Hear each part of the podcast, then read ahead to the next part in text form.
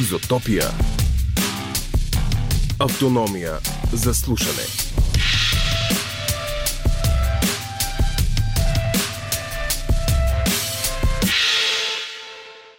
Нова година, нови надежди. В първия за 2023 епизод на Изотопия ще се насочим към най-младия континент Африка като лаборатория на бъдещето. Ще ви разкажем истории за урбанизма, силата на водата, изкуството в Венециански манастир, една варненска гъба и още нещо. Всъщност, доста неща, с архитект Мартин Христов. После от изотопския нос Добра надежда ще отпътуваме към Берлин. Кой е българиан картрейдър и разбира ли международната публика дебютния му албум Motor Songs с песни за Баба Яга и Маврут и с клипове, снимани в соцапартаменти и села. Очаквайте първото интервю на български на обещаващия инди музикант Даниел Стоянов. Време е за смели стъпки напред и нагоре. Ходом марш! Изотопия. Можете ли да си представите лабораторията на бъдещето? Ако се помъчите, ще влезете в обувките и умовете на всички онези творци, които ще интерпретират темата на тази годишното венецианско архитектурно биенале от май до ноември. Лабораторията на бъдещето е вдъхновена от Африка, континента на бъдещето, пред многолюдното население на който предстои и хубавото, но и лошото на глобализацията и урбанизацията. Каква история с български контекст можем да разкажем в Венеция? На това, но не само, са посветени следващите минути с архитект Мартин Христов. Той е заместник-председател на Камерата на архитектите в България и част от работната група, която подготви участието ни на Биеналето. България се завръща след 15 годишна пауза от последното си и всъщност единствено участие, а Биенале за архитектура в Венеция организират от 1980. 2023 година обаче е време за експерименти, за промени и ново начало. Начало заченато в лабораторията на бъдещето.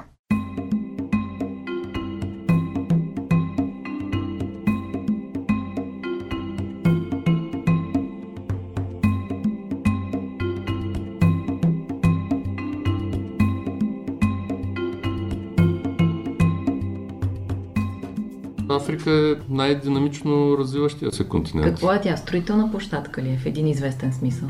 Има много голямо поле за развитие, защото няма в момента изградена структура. Те първа трябва да изгражда много от нещата, които ние сме свикнали. Това е един континент с много голяма популация. Обяснява Мартин. Африканците, пък и не само те, хората по цялата земя, трябва да могат да си позволят да живеят в бъдещите си градове, в домове като лаборатории на въображението и ума – архитектурата като лаборатория в проектиране и създаване на населени места и сгради, които са вложени всички съвременни архитектурни приеми и нови технологии, замислени да улесняват ежедневието на хората. Същевременно всичко това трябва да се вписва много хармонично в околната среда, която няма да бъде изтласкана като фон. Тя трябва да бъде нещо, което хората трябва в бъдеще да се научат да уважават и да ценят.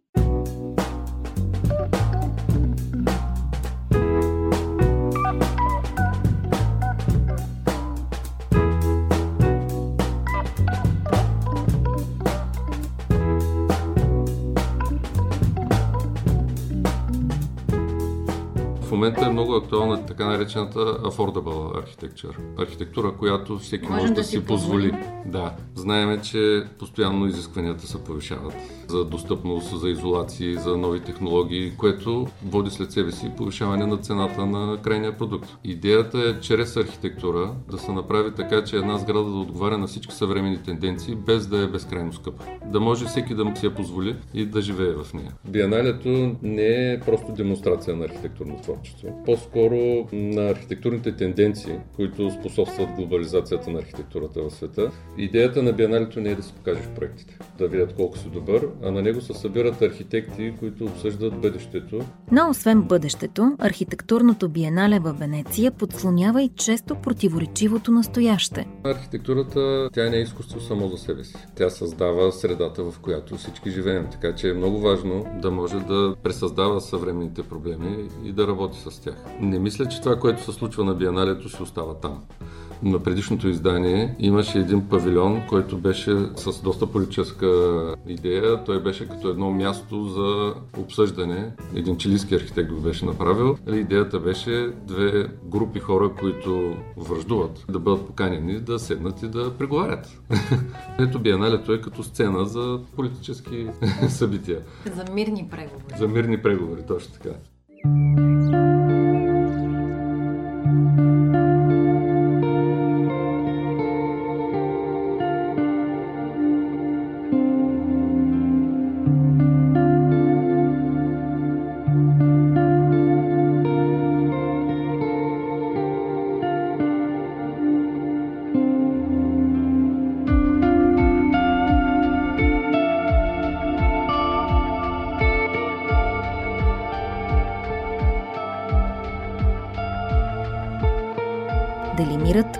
уж толкова търсим, уморени от войните, конфликтите и дори от ежедневните битови пререкания помежду ни, ще се роди на артистични сцени като венецианската. Кой би могъл да пророкува? Примерите от минали години обаче показват, че творците нямат навика да си мълчат и успешно интерпретират обществените неволи посредством пластичните изкуства. Преди няколко издания основната тема на британския павилион беше Брексит. Те бяха направили една тераса, където каниха хората да пият чай горе. Нали, това е извън общата тема, но пък е много актуална за конкретната страна в момента.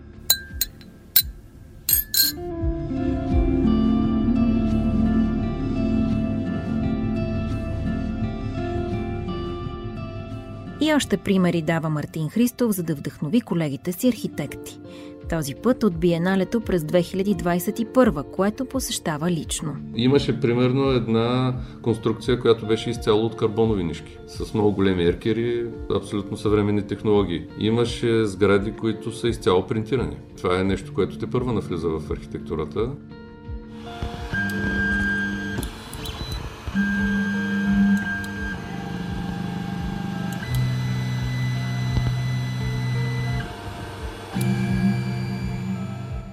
Днес вече се 3D принтират еднофамилни къщи на два етажа. Сложността на формата няма значение, уточнява Мартин.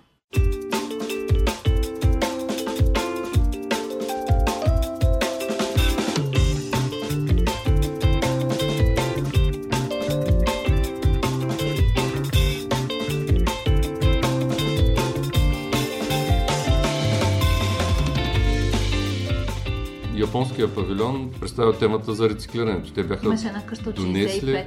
Да, те бяха донесли една цяла стара демонтирана сграда, която я бяха представили в павилиона. Датския павилион беше представил темата за използването на ресурсите. Те бяха направили циклична система, която използва дъждовната вода. От едни резервуари, които събират вода от покрива, водата течеше, напояваше едни растения и после минаваше през и другите да си пространства. на едни канапенца покрай водата. Покрай водата, да, да, да. Така че темите са много. Само въображение да има.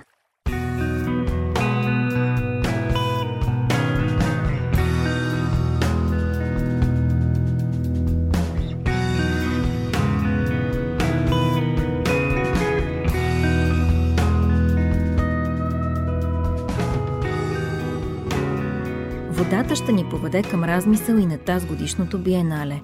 Аржентина, например, ще се представи с проект на име Бъдещето на водата. Страната има пълнокръвна и привилегирована връзка с водата, с много важни световни питейни ресурси. Експозицията ни подчертава тези връзки, като прави видими многобройните им измерения през историята. Това ни позволява да разберем влиянието на архитектурата и урбанизма върху водата – и да провокираме размисли за бъдещето. Твърдят от Аржентинското външно министерство. От енергийната ефективност се интересуват словенците.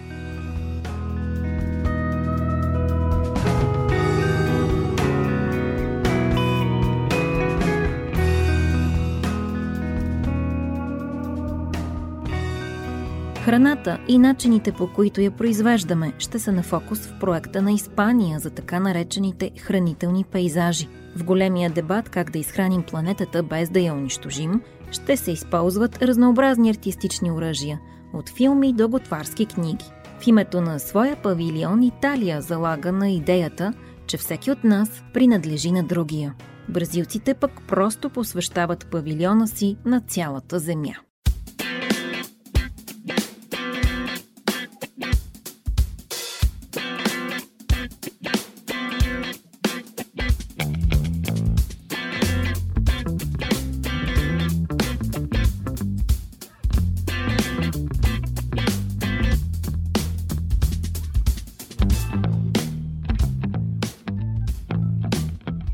Известните до момента проекти ще можем да видим и на страницата на Камерата на архитектите.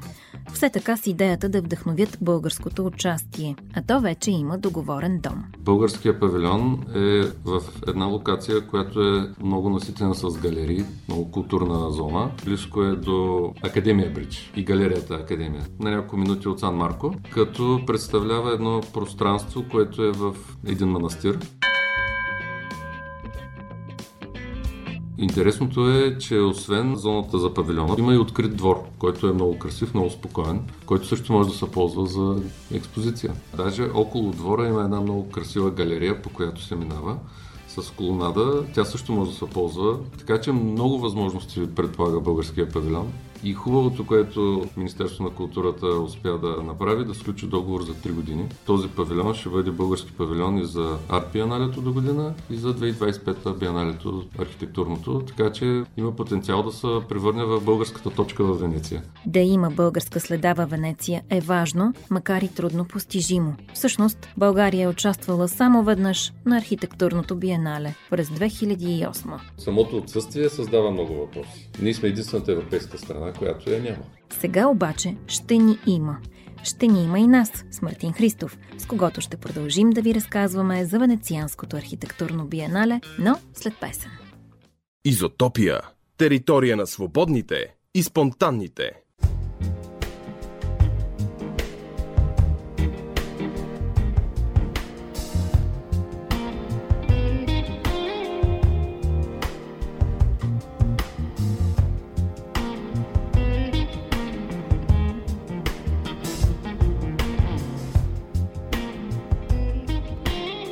Архитект Мартин Христов се качваме отново на венецианската гондола, за да насочим вниманието ви към предстоящото архитектурно биенале от май до ноември под надслов Лаборатория на бъдещето. Само, че ще отплаваме към лабораторията на миналото, с единственото до сега участие на България. Това през 2008. Българския павилион тогава представяше младите архитекти, така беше озаглавен, и представяше няколко архитектурни бюра на архитекти под 40 годишна възраст. Беше в едно пространство малко на отсрещния остров. Трябваше човек специално да хване лодка, за да отиде да го посети. Няколко млади архитектурни бюра си представяха екипите и проектите, които са правили последните години. Бяха много интересно експонирани в едни цилиндри, в които човек влиза вътре. Отвън бяха техни снимки, вътре бяха техните проекти. Павилион направен набързо, защото и тогава България не е имала целенасочена културна политика за участие в биеналето. С годините, бавно и постепенно, тези проблеми се изчистват. Създават се правила за участие. Архитектите търсят начин да побутнат властите, независимо кой е културният министр, и да осигурят необходимите условия да излезем от опитното поле на миналото и да влезем в лабораторията на бъдещето. А защо отново те първа се опитваме да прекрачим прага на входа? Това е сложен въпрос. Те обикновено неприятните въпроси са сложни. Това е свързано с първо политическо решение, да бъде осигурен бюджет и второ и с желание от страна на Министерството и въобще на правителството. Кое през годините е имало по-голяма тежест? Липсата на пари или липсата на желание? Не бих казал липсата на желание, а липсата на мотивация да присъстваме там. Иначе пари се намират. Каква е разликата между желание и мотивация? Момента е служебен кабинет. Министъра и неговия екип много добре знаят какво е значението България да присъства на това биенале, защото са хора на изкуството. Там срещнахме наистина мотивирани хора, които казаха, ето, трябва да сме там. Но и обичайно и, служебните кабинети нямат визия до 2025 година, защото знаят, че са временни. Да, но успяха да го направят. И хубавото се случи, че когато едно пространство се наема за една година, цената е една. Когато се наема за три години, вече е много по-финансово изгодно за страната.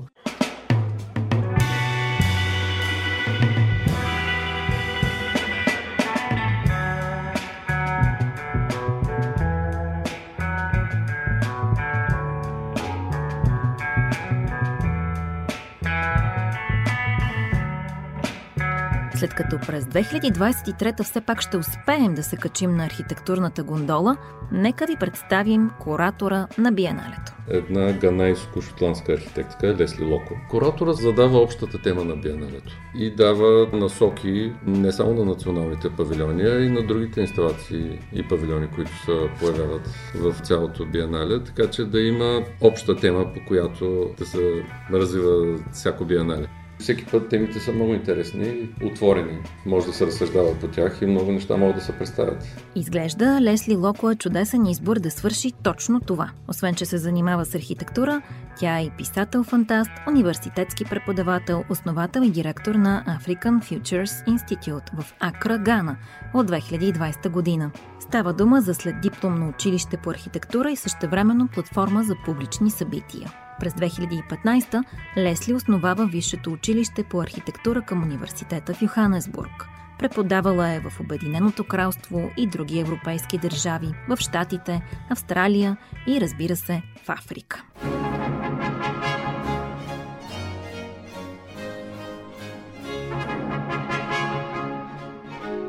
Преди дни Лесли Локо попадна в новогодишния списък на крал Чарлз III, в който монархията вписва изтъкнати личности с изключителен принос в своята област.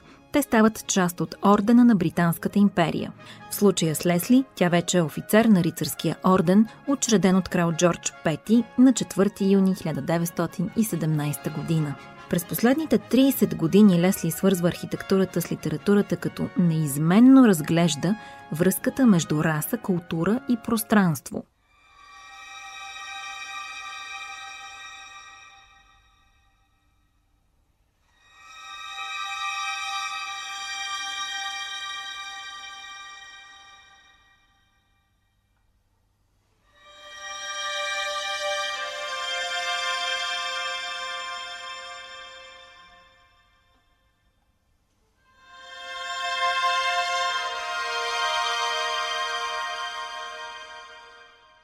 Ето как Лесли Локо се обръща към света при официалното представяне на Биеналето. Бих искала да разкажа много сложна история по най-ясния възможен начин, знаеки, че ще отнеме време тя да се разгърне и да бъде разбрана. Италианската дума за глас, воче, е свързана с думите обещавам, призовавам, вдъхвам живот, показвайки много силни аналогии с архитектурата като дисциплина, която говори на много езици. Ако е вярно, че гласът на живота винаги е отправен към някого, то за религиозните хора то е отправен към Бог, за политически ангажираните към човешките маси. Тогава какъв е гласът на това биенале? към кого е насочено, как ще проговори и защо. No Няма съмнение, че в света днес има усещане за по-малко сигурност и по-малко увереност в сравнение с предишните три години или дори предишните три месеца. Много напрежение изплува ежедневно между държави, съседи, между местни и новопристигащи. Между нас и тези, които възприемаме като други, между нас и средата, в която живеем. Въпреки скоростта на прогреса и напредъка на медицинската наука, в последните две години глобалните протести показаха дълбочината и мащаба на социалните неравенства. Така че дори тези, за които беше удобно да се дистанцират, вече виждат света другояче.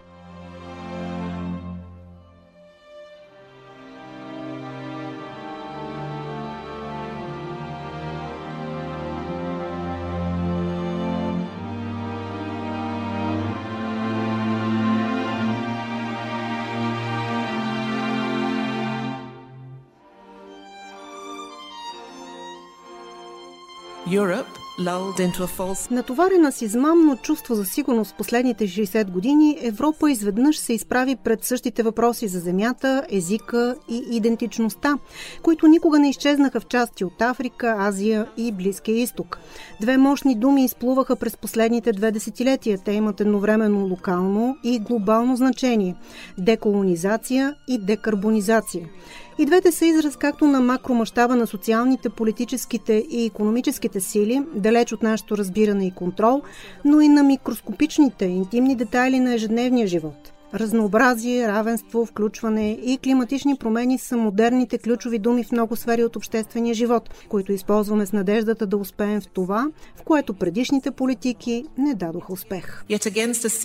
Привидно на ограничената комуникационна мрежа, смесицата между информация и забавление и все по-ограничаващият и агресивен език на противопоставяне между нас и тях, между богати и бедни, бели и черни, кореняци и чужденци, ни разделят, фрагментират, поглъщат ни почти изцяло.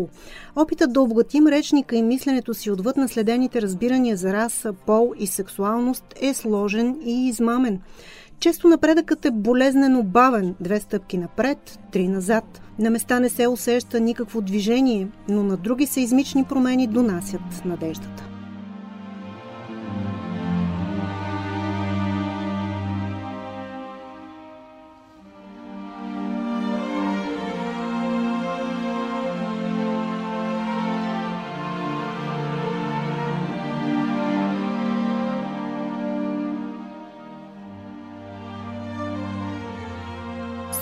Лесли Локо, Африка е мястото, откъдето започва бъдещето. Може би именно там трябва да потърсим надеждата. Каквото се случва на най-младия континент, всъщност се случва навсякъде другаде в една или друга степен. Това е люлката на цивилизацията, събрала страховете с мечтите.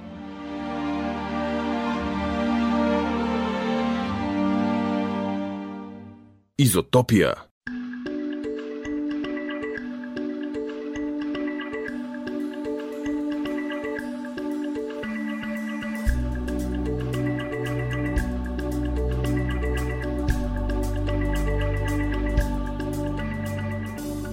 Ролята на думата лаборатория за куратора на архитектурното биенале също е много важна. Локо дава примери със значимостта на работилницата от древни времена, от Китай до Гърция. На такова място може да се изкове бъдещето, а може би да се сглоби и после да се разглоби. Да вземем пример с сглобяемите и разглобяеми стадиони на отминалото световно първенство по футбол в Катар. В миналото тези събития бяха свързани с изграждане на една огромна инфраструктура, която после оставаше много често неизползваема. Виждаме по света бивши олимпийски комплекси, които стоят празни. Това е една тенденция, която последните години много силно се застъпва за последващото използване на съоръженията или за разглобяването и рециклирането. Това е нещо, което е особено важно, защото все повече внимание трябва да се обръща и на околната среда и как ни се отнасяме, колко отпадъци генерираме и да се мъчим да ги намалим до максимална степен. В това отношение архитектурата е с поглед към бъдещето. А какво да правим с миналото?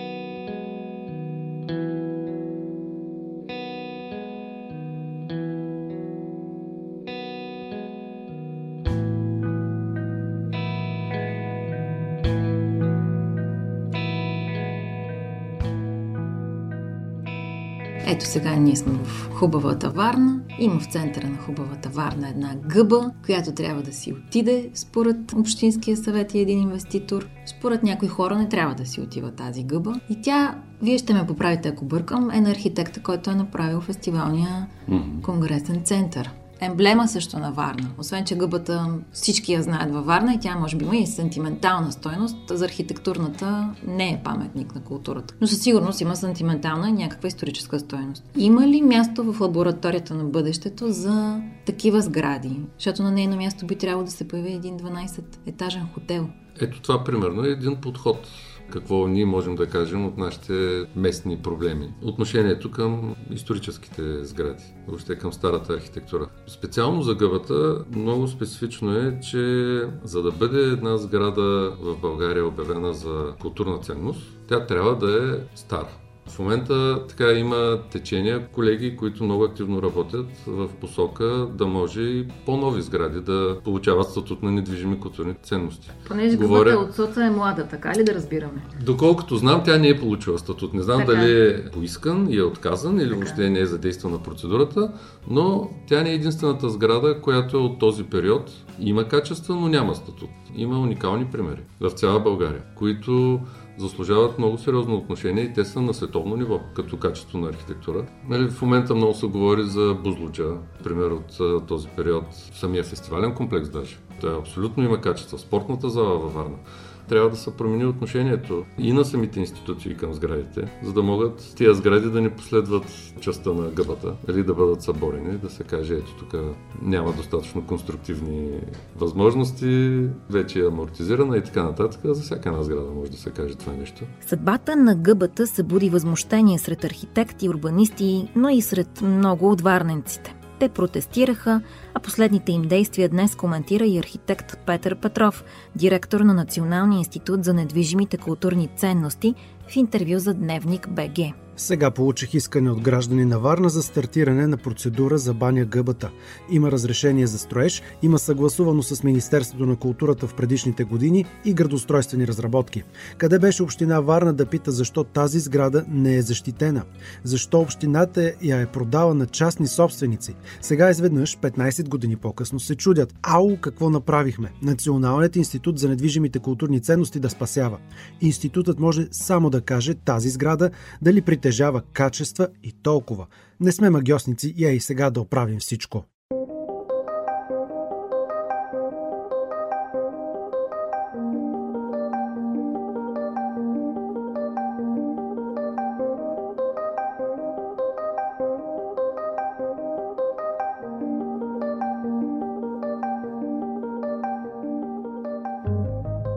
Освен, че търсят помощ от Института за недвижими културни ценности, хората искат и местната власт да предостави равностоен терен на инвеститора, за да спасят гъбата, без да ощетят собственика й. Ето какво казва през декември пред Радио Варна един от протестиращите – Николай Танчев от фундация Гея. Представяме на общината една възможност тя да спаси тази забележителна сграда, която е единствена по рода си и представлява една единична културна ценност. Тя е в културно-историческото ядро на града. За нея дори главният архитект каза, че височината на планираната нова сграда е неподходяща. На място има огромна подземна река. Съседите от района са много притеснени, защото те познават историята на това място, с всичките му наводнения, с подземните води, с особеностите на мястото. Те знаят и това, че сградата на Баня Гъбата е построена върху един културен пласт, където има кости от братска могила, войници, които са загинали при освобождаването на Варна, при Руско-турската война, а може да има и други артефакти и остатъци. През виковете на чайките се чува отчетливо друг вик – да запазим поникналата гъба, преди нещо друго да изникне на нейно място.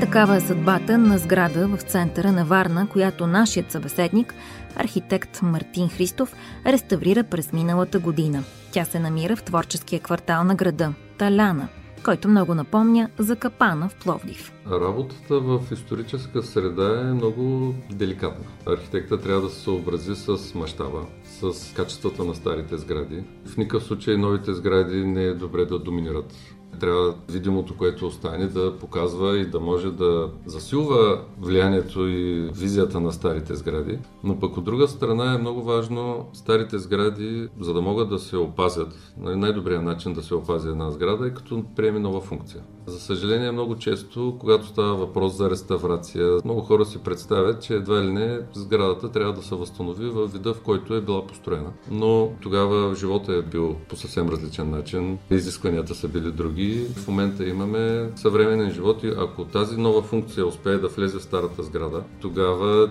тя ще получи нов живот и това най-добре ще я съхрани във времето. Камера на архитектите организирахме годишните български архитектурни награди. Имаха и специална категория за исторически сгради. Там точно това се оценяваше най-много какво е отношението на сградата и как тя получава нова функция в съвременния живот. Даже една от сградите, която наградиха, журито не беше със статут на паметник, беше спортната зала. Сграда, която има много качества и която беше реконструирана и адаптирана за съвременните изисквания, за да може да се случват състезания от висок ранг, без да се пипа визията на сградата и без да се нарушава това, което всички познаваме. Значи има как. Има как. Стига да има желание и финанси.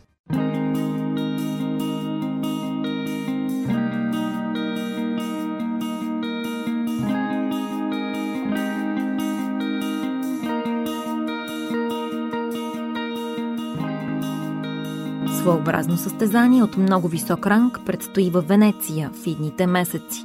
В надпреварата ще влязат мозъци и сърца от цял свят, за да забъркат рецептата на съвременния ни живот. Такъв, какъвто ни се иска да бъде и можем да постигнем, стига да излезем от собствения си павилион. След 20 май, когато е официалното откриване, вече всеки може да отиде и да го посети. И да види всички павилиони. И да види всички останали павилиони, да, разбира се.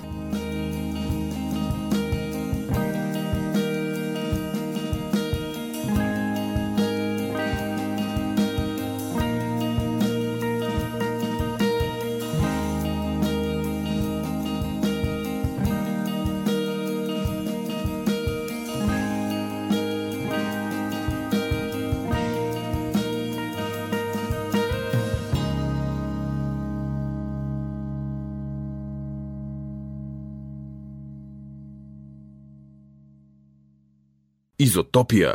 Той се пръкнал на белия свят, когато покрай родната му и родната ни, България, минала Халеевата комета. Една от личните му детски енциклопедии била телевизията MTV. Като малък семейството му се мести в Германия, но той не забравя родината и това личи в музиката му. Смята, че съотношението за идеален албум е 8 към 2. 8 енергични и 2 спокойни песни.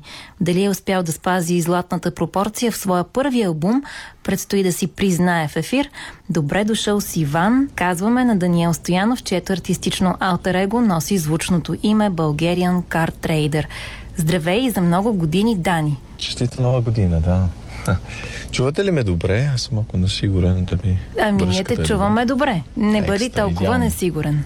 Да, малко съм развълнуван, защото ми е първото интервю на български язик и въпреки, че много си го обичам езика, почвам да го позабравам и ми е малко срамно, така че се извинявам, ако правя някои тъпички грешки. Ама Всички Ам. ще ти ги простят, аз не се съмнявам в това. Щом успя Добре. тъпички грешки да кажеш, значи всичко останало ще Всичко е върви. точно. добре. Здравей от мен. Здравей, много се радвам. Също и ние. Да, много ни е драго, че по Хоризонт ще си дадеш първото интервю на български, защото Да. Иван ми подсказа, че имаш някакви бледи детски спомени от тази чудна радиопрограма, която може би е вървяла някъде из вкъщи. Да, спомням си трейлера с този чудесен глас на... Мисля, че вие си може да ми кажете Хоризонт, радио Хоризонт, един плътен, чудесен глас. Това ми е в ухото. Имате ли го още или вече сте го... Ами, със сигурност имаме един плътен чудесен глас, който се казва Николай Петров. Обаче не знам дали този плътен чудесен глас е същия, който ти си слушал като малък. Може Защото да горе-долу, чуя. когато ти си бил малък и ние сме били доста малки, и аз честно казано не си спомням. Да, да, да. Не, и на мен много, много се радвам. а, Халяевата комета е чудесно била набор 8-6, така ли? Сметнахме правилно през Википедия. сме- Да, точно така, абсолютно правилно. И това сте го взели от песента Embrace, която е 8 минути 30, най-дългата песен, която съм писал и доброто на тази песен е, че няма нужда да давам биография на хора, които искат да знаят повече за мен. Просто им давам тази песен и се разхождат през детството ми и през всички етапи, които съм имал от тогава до тук. И така, с тази песен си върва през сцените на европейски сцени и дано и световни скоро. Всъщност, ако трябва да сме честни, в голяма част от а, твоето творчество личи един сантимент или просто хубави чувства към происхода ти, към родината ти. Това част ли е от твоят така искрено спрямо публиката или е част по-скоро от а, артистичния ти облик? Тази сентименталност, тя се променя. В последните години ми се промени малко. Аз България винаги е била страната, където съм се прибирал вакансиите При баба Мими. и при, ба... при баба Мими и другата баба в Петрощи. И а, вечното лято, игрите на улица. Това е, имам един много така наивен, наивна връзка с страната.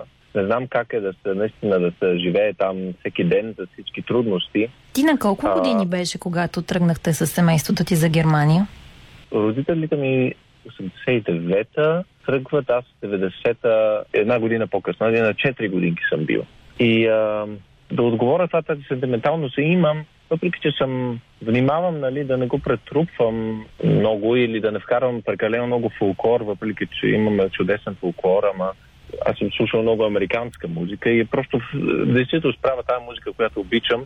Ще радвам се, ако мога да вкарам една българска дума, защото ми е важно да съм свързан с това. Некак си съм раснал между страните, между езиците, между културите и така да кажа, думата дом е странна за мен. Не мога да кажа точно. Чувствам най-интензивната връзка с България, ама по един много ам, странен, може би нереален начин. И така. Аз това нека да отида с а, отговора на това въпрос. Не знам къде сме, дали задоволява, ама да, може би. А твоята чуждестранна аудитория как възприема Мавруда в вените? Как го разбира? Защото той си е ами... български сорт. Ето това по време на песента го проверихме с Иван. Да, да, чудесно вино е. Не, винаги е тема и приказка и а, в Германия хората имат връзка тук даже около Берлин много с България, защото а, в източната част на Берлин много хора имат смътни спомени, че са били като деца на, Черноморието има връзка. За някои хора е просто източно-европеен екзотично нещо, има една точка, че Запада има една фантазия как Балкана е. Нали, мисля, че всичко е точно както в филмите на Костурица и а, всички танцуваме. И реалността, аз мисля, че много повече нюанси има в, на Балканите и а, нали, абсолютно нова генерация се появява и това ми е некси важно да съм част от това и да хората да усетят, че въпреки, че имам obviously съм от Балканите, има изненади. Не е точно това, което те очакват. Като говорим за тази ти връзка с България и с твоите роднини, които са тук, част от твоята продукция е едно видео, изключително интересно, любопитно, а. с една много симпатична възрастна дама. Това а, ли е баба Мими? Това е баба Мими. Точно така. Това е от майчения ми род, баба Мими. И а, 80, аз пишех, че е 84, тя е 86. Да е жива и здрава. Жена. Много обичам. А как тя гледа на твоят музикален проект и всъщност трябваше ли много дълго време да я убеждаваш да участва в това видео? Точно с тази концепция. Не, не, не. Майка ми се беше притеснила нали, да не я натовара. Аз абсолютно разбирам, ама за нея беше голямо, голямо парти. И тя страшно се радваше с оператора и с менеджмента ни с лаптопите бяха в, в хола и беше много, за нея беше изключително хубаво изпитание и тя е много щастлива. Харесва се във видеото, по целия свят в малки групички говорят за баба Мими. Какво по-хубаво може да се случи? Колко и продължи снимачния ден на баба Мими, която вече си има международни фенове? Да, абсолютно.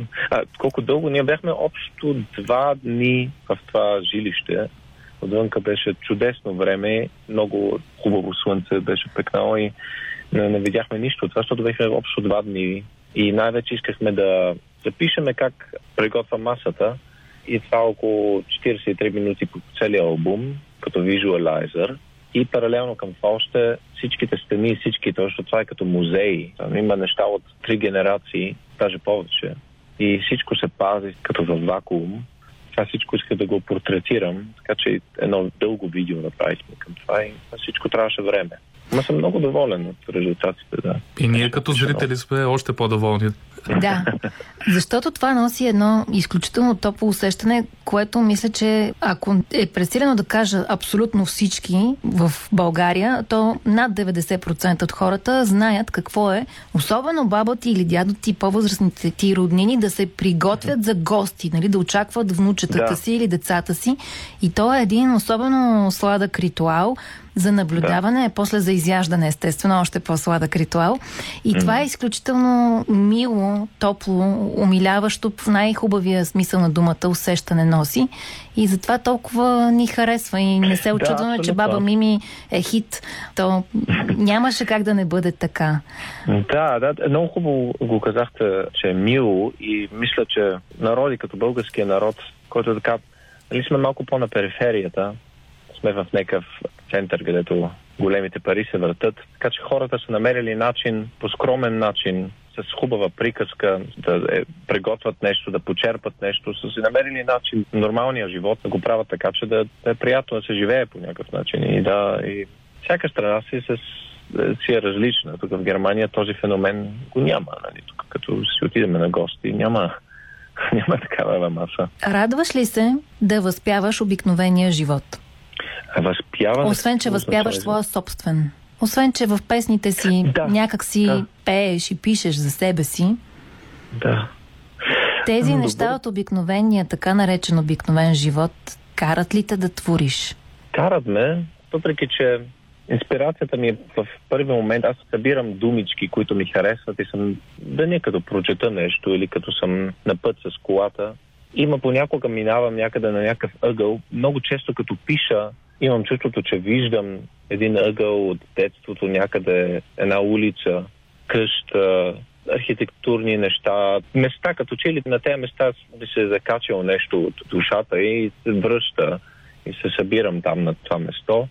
Аз лично в реалния живот сега гледам много напред. Аз абсолютно не, нямам никакви интереси да гледам назад, ама като пиша, сигурно много, много ме дърпат назад. И по този начин някак си се, се вкарвам в баланс духовно. Връщайки се към безгрижните моменти от детството, най-вероятно? Да, да. Да, най-вече моменти, където съм бил нещо влюбен. Грижите са си от пубертет, така, нека си, може би неща, които са преди пубертета или около пубертета са неща, които най- са ми останали в, в спомените и, и усещам как изчезват леко по леко също. Усещам също как виждам България вече по друг начин. Последния път, като се пребрах за видеото, виждам България вече като човек, който е израснал и няма нищо. Детето сигурно вече леко по леко изчезва в мене и от една страна, сигурно ми помага в реалния живот да разбера някои фактори, ама от друга страна нещо изчезва. Ама не съм толкова сентиментален. Мисля, че най-хубавите времена за мен са в, в бъдещето и се радвам. И ми е интересно, този целият проект е като един интересен експеримент за мен. Един клеш на едно... Сблъсък. За един сблъсък интересен и тези неща, да сблъсквам така неща още повече в бъдещето, най-ми е приятно и най-го търса. И това ще го правя също, защото това е най-важното. Човек се поправя, става по-добър като прави неща. Това ми е моята религия, нали. Мечтай, мечтай, ама завършвай неща. Ако искаш да правиш музика, направи един албум. Дай си това име, направи го, изкарай го. Не го изкарвай, чакай хора да те открият. Тръгни визуално също да го работиш. Бори се за местото ти, защото това не е лесно. Няма тази ситуация, че изкарвам албум и на другия ден си отварям телефона и всичко се е наредил така, както си го мечтая. Нали. Всичко си е борба и миналата година изключително на много неща се научих, което също ми харесва. Всъщност той албумът ти излезе през ноември миналата година, да кажем на нашите слушатели. Да. Още е млад албума, да. Направо е мъничък. Обаче, обаче много, много хора ми пишат по Инстаграм и очаквах и в България такива реакции да получават.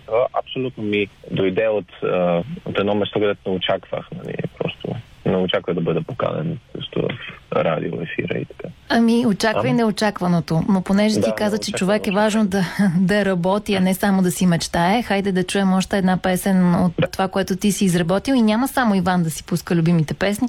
Рете на моята любима от твоя албум. Тя се казва Golden Rope. Изотопия. Територия на свободните и спонтанните. Това беше Golden Rope на Bulgarian Car Trader. Ние продължаваме да си говорим с него. Разбрахме, че повечето му песни са любими. На мен, на Лора. Предполагам, че и на нашите слушатели Трябва ще да ви станат и на вас, да. Абсолютно. Дани, тук ли си? Чуваме ли се добре? Тук съм, чувам ви. Чудесно. А, сега бих искал малко отвъд вдъхновението да си поговорим по-конкретно за музиката ти понеже твоята музика е много, така включва много стилове, много разнообразна нещо, което следва вероятно съвременните форми и традиции на музиката да имплементира в себе си няколко стила. Да ми се иска да споделиш твоите музикални вдъхновения, кои са и всъщност как ти определяш твоя стил. Да, да, да. Този въпрос е винаги много труден да се отговори, защото е, може би, хронологично да мога да го отговоря, че като съм започнал да слушам музика много активно, нали? аз като дете съм слушал някакси класическа музика, ама спомените ми там са бледи.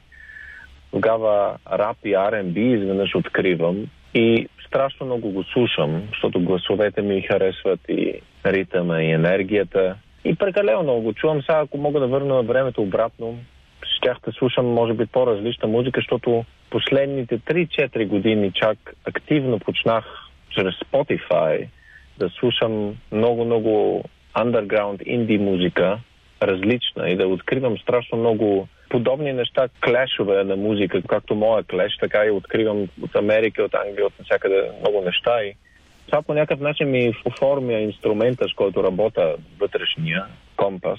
В тази насока аз съм бил в сол бендове и съм Сем Кук и Отес Рединг и от всички тях съм, съм се учил, ама последно време така имам страшно много инди музика, която ми харесва. LCD Sound System ми харесва.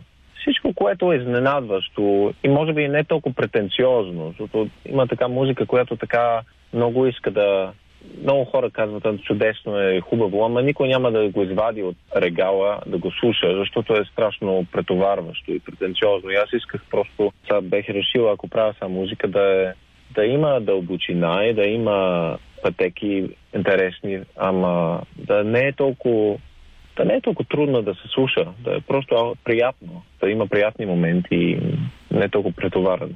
Въпреки, че просто толкова стилове ми харесва, че нямаше друг начин. Аз от много други песни съм се отказал, които бех написал, защото са стилно още по-различни. Просто реших тези 11 песни да бъдат Е, трябва да направиш и втори албум все пак. Да, да, да, да. Аз тук ще идвам от студиото и работя над нови неща, което е много интересен процес. Всичко кипи и работя понякога на 8-10 песни същевременно много е странно. Една идея, като се появи, тя се появява абсолютно от никъде. Е, не става ли какафония на... в главата ти? Да, човек трябва да се научава да, да има моменти на игра и моменти на скука също, от която излиза една игра и тази игра трябва да се играе.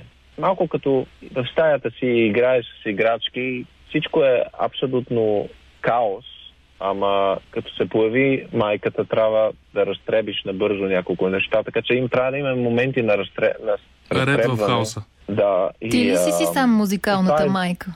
Ти ли разтребваш накрая или някой друг ти помага с разтребването? Да, това е добър въпрос.